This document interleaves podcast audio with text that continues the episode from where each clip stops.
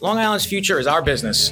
The Long Island Association is the region's leading nonprofit and nonpartisan business organization since 1926 and amplifies the voice of the business community. I'm Matt Cohen, the president, CEO, and your host. Let's talk about issues that impact our economy.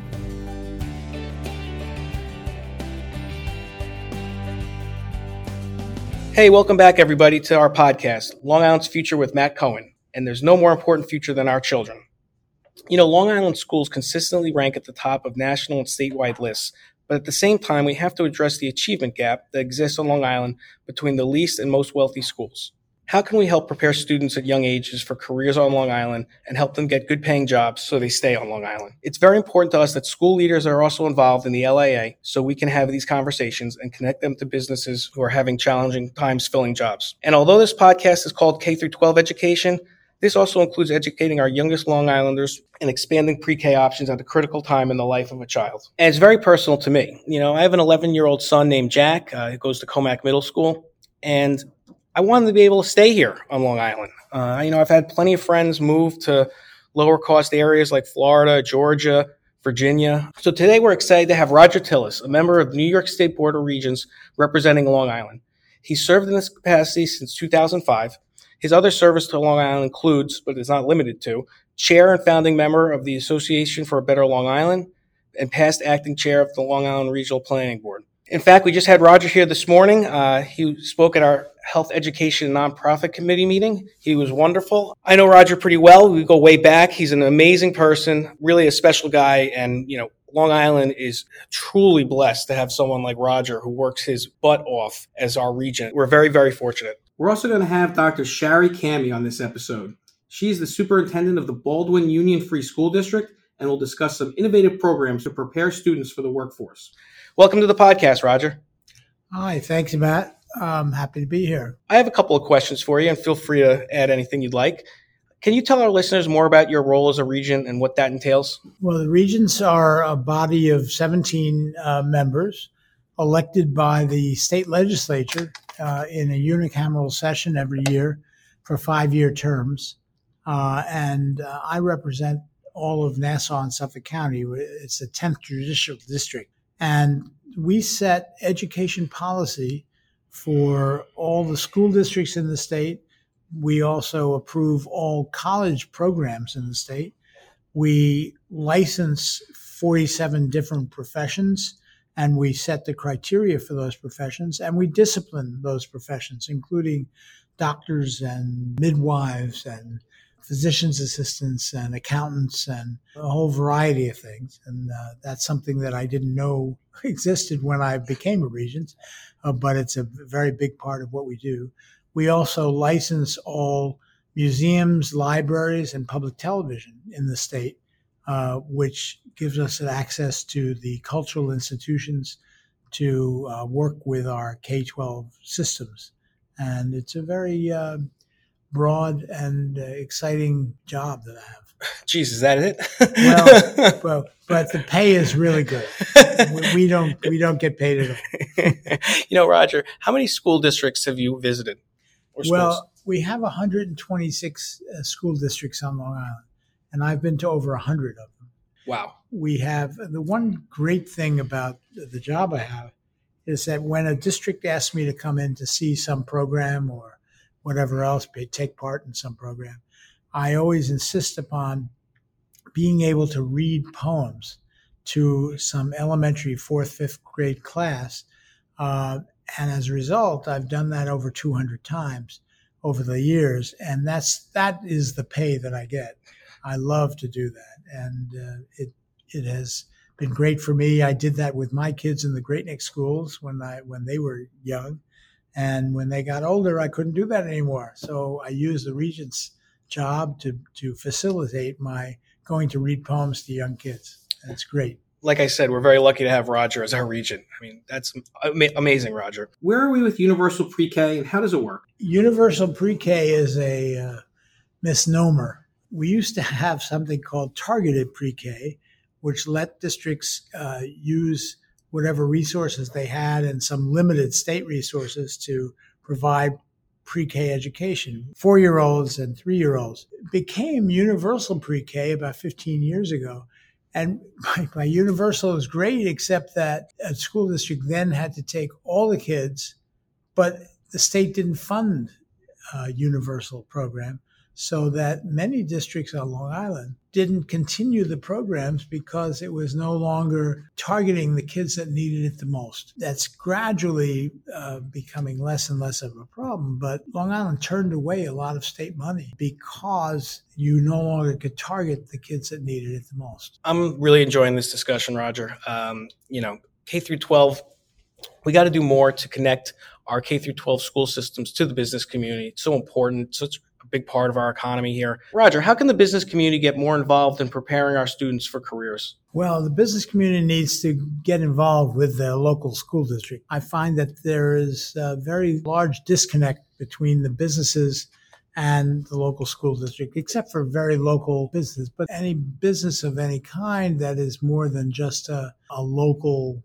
mom and pop store uh, needs to get involved. There, there are issues of what constitutes um, state support for career tech. Nassau and Suffolk have a great programs of career tech where kids go to their regular high school for half a day and then they go to BOCES school to learn anything from haircutting to dog grooming to uh, whatever else, uh, culinary, uh, automotive, electronic, and they get out of that program. Many of them go uh, go on to college, but they are really prepared to go right into the workforce at that point. They continue on to college and become more prepared and earn a very decent amount of money, which is ironic because people think that going to college and going to law school uh, is going to be the way to, to way to go. A lot of lot of people that I know graduated from law school don't have jobs and the people who graduated from BOCES can fix a car make 100,000 plus a year. So these are programs that the business community needs to get involved with and continue involved, and they can have input as to what programs the BOCES does have. The business community can dictate uh, what what programs are needed. What they want kids to know when they get out of high school is a, a key ingredient for what a business community wants. We don't know. Uh, so we, we rely upon the business community to tell us what they want. Well, Roger, you have a partner here at the LIA. Uh, you know, we're laser focused on workforce development and creating good jobs. Roger, last question. Can you discuss the newly formed Blue Ribbon Commission on graduation measures and how that intends to further the goal of diversity, equity, and inclusion in K through 12 education? Yeah, it's more than just uh, diversity, equity, and inclusion. It is uh, we have discovered that uh, what the regents uh, tests have have taught over the us over the years as board of regents members is that um, students only learn what's on the regents test and they teachers don't teach it because it's important for students to do well on the regents test to go on to college and career well a lot of what's on the regents test is no longer uh, relevant to a college and career education. So we uh, we decided that we would go out, and we have had major uh, input from stakeholder groups, um, including the business community, um, as to what we want kids to know when they graduate from high school. So the Blue Ribbon Commission is going to take a lot of that information, a lot of their own work, because it's a very diverse group, try to put together a program, uh, curriculum, what we want our kids to know, and then figure out how we test that knowledge. We want kids to know how to think, how to problem solve, have information literacy, um, know what's right, what's fact and what's not fact, what uh, have financial literacy, uh, for uh, and to have civic education, which a lot of kids no longer have. It's uh, lacking in a lot of kids. Our lecture system is not working as well as it should because kids don't even know why they're doing it. These are things that will be incorporated into the new Regents uh, program. Thanks so much, Roger. Enjoyed having you on the show today. We're going to take a quick break and hear from our sponsor, and then we'll be back with Dr. Shari Camhi, the superintendent of the Baldwin School District. This podcast was produced by the EGC Group, Long Island's largest full service marketing agency. Conveniently located in Melville, we offer strategic marketing and branding programs designed to grow your business from strategy to creative. Our results driven services include digital marketing, traditional and online media buying, public relations, social media, content creation, and web development. Our clients include local businesses and national Fortune 100 companies. The EGC Content Studio, our in house production facility, may be used to produce your social media videos, podcasts, and more. We're ready to be your trusted marketing partner. Visit egcgroup.com or call us to learn more and get a free digital audit. Just mention code LIFuture. The EGC Group, marketing and branding Long Island's best companies since 1985. We are happy to have the dynamic and creative Dr. Shari Camhi on the podcast today. She's been the superintendent of the Baldwin School District since 2014. Uh, as some of you may know, Baldwin School District was ranked by U.S. News and World Report among the top high schools in the nation for the first time in 2020, then again in 21, and again in 22. Dr. Camhi was recognized by Education Week as a leader to learn from for her innovative work in Baldwin and for closing the achievement gap in 2020 and she's been elected the 2022 2023 president of AASA, the National School Superintendents Association.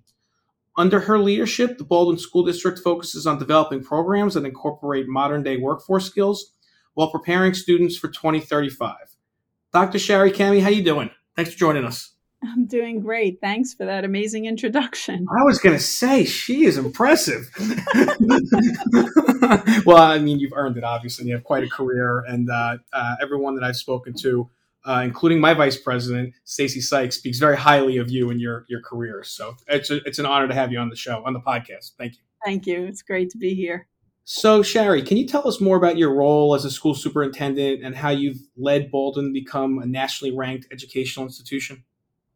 So let me start by saying that, you know, this is not this is not about a person, right? This is not about me. This is about a whole system that includes our parents and our students, our teachers, our administrators, um, our custodial. It, this is a full out Baldwin effort.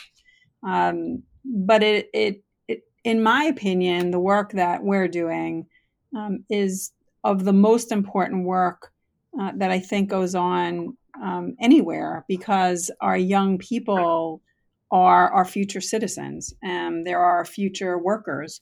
Um, there are future thought leaders. And so, um, you know, we take that role as um, educators really seriously. Um, it's not just about teaching a lesson or teaching a skill. It's, you know, how, what do we want our young people to know and be able to do when they exit high school? You know, what's the next path for them? Right. And how are they going to contribute to whether it's Long Island or somewhere else in a positive way, a meaningful way, and be good stewards, right? Good citizens, to use your word, of their communities. Absolutely. So, Baldwin's the only high school to offer a four year academic academy program, which I'm interested in learning what that is. Uh, I want you to share that with our folks for students in grades 9 through 12. Can you tell us how it works? Sure. So, so our program actually now starts in grade eight.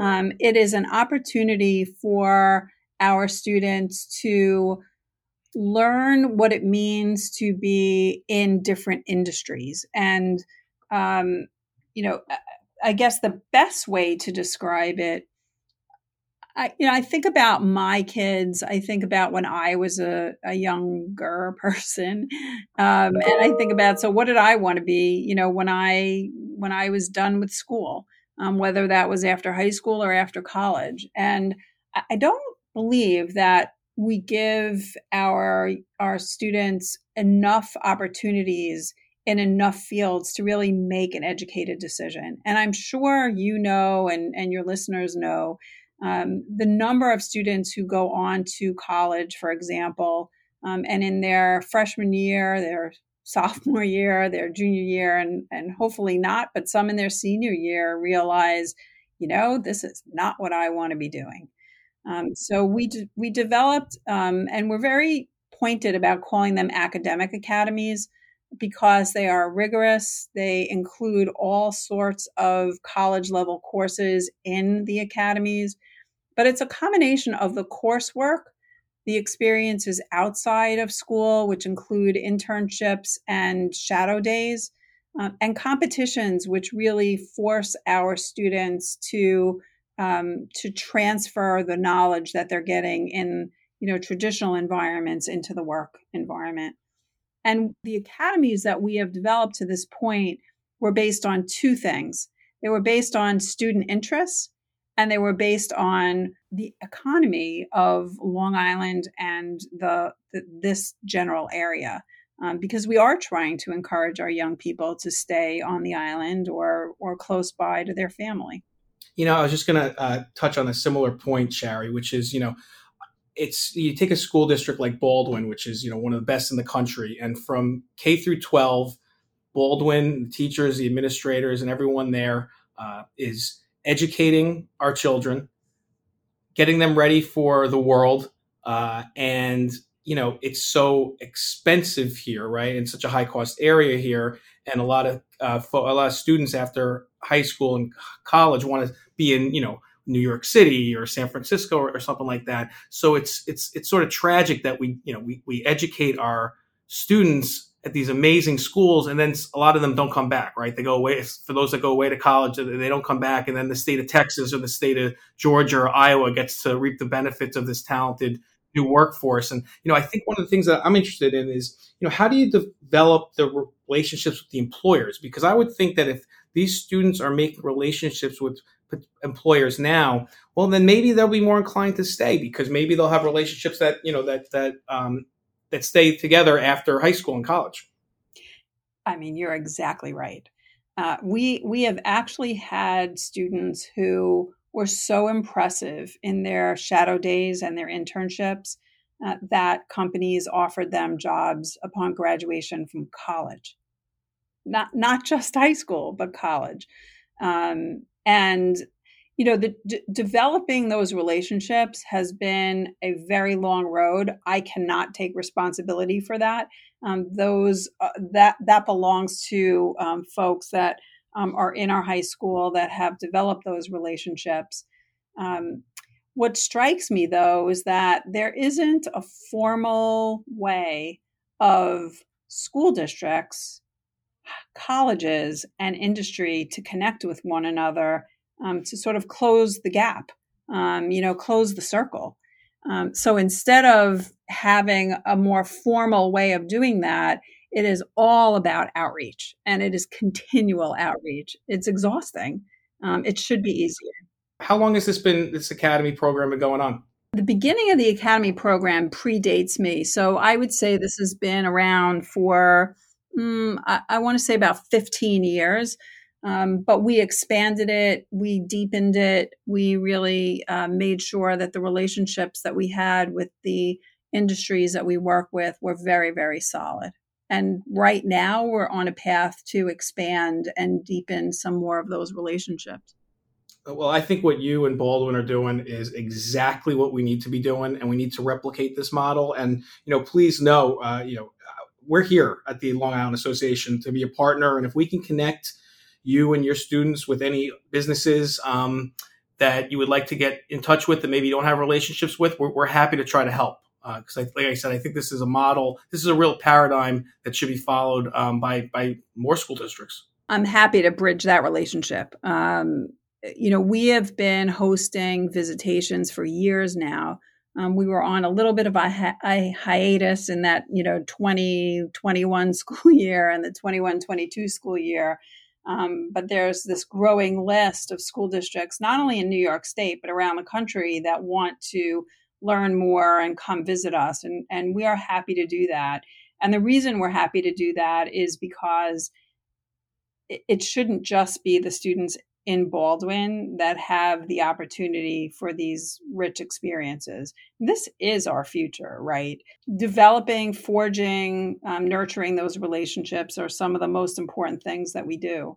Um, and we're, you know, again, in the process of developing our eighth academy, which, you know, we're looking at maybe another year from now being able to launch. But again, it's based on the economic needs of our communities and where the jobs are. That's so great, so true. Um, you know, I love this. That I, I, I love that you created a new word, and I hopefully I'll pronounce it right. So tell me if in innovatrium. Is that right? Okay, mm-hmm. what does that mean? What's innovatrium? So we have two new words. One is innovatrium, and the other is collaboratory. Um, so our as we looked at our schools, um, you realize our schools uh, they were built a really long time ago. Most schools on Long Island were built a really long time ago. Um, our, I think our oldest building is about 110 years old right now. I will say the older I get, the younger that sounds, but that is an old building. Um, and so, you know, it was built during the industrial age. It was built when the word manufacturing had a very, very different meaning than the meaning that it has now.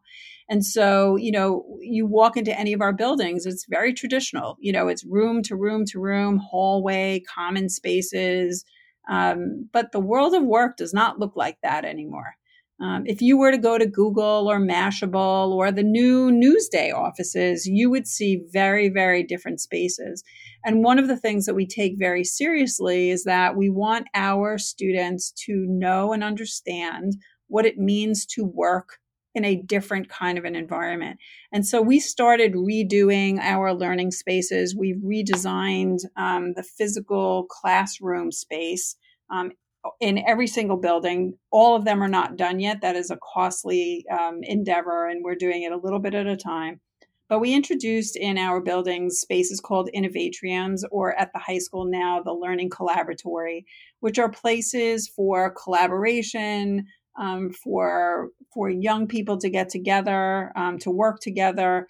Um, you know, places outside the physical classroom where you can inquire, you can think, you can collaborate um, with with video conferencing and all of the technology that you need uh, to mimic what industry looks like today. Well, I hope that Innovatrium and Collaboratory catch on so much that they are found in Webster's dictionary next year. Or, you know, I just read an article at Scrabble just approved a bunch of new words, and there's a little controversy about some of them. Maybe Innovatrium and Collaboratory will be the next Scrabble words. I like it. Maybe, as long as it has a little copyrighted thing on the top and credit. Full credit to you. You know, uh, Shari, uh, this has been wonderful. Uh, Dr. Shari Camhi, like I said, the superintendent of the Baldwin School District since 2014. She's won a ton of awards. The school district's won a ton of awards. She's doing very well. So I just want to thank you for everything you do and thanks for joining us today. Thank you. Thank you for the work that you're doing as well. It's it's important work and making sure that we get together, I think is just the next step. Yeah, absolutely. Love to follow up and talk more because like I said, I really think this is this is a model that should be replicated. So another episode in the books for Long Island's Future with Matt Cohen. Uh, stay tuned for our next podcast next month. Thank you.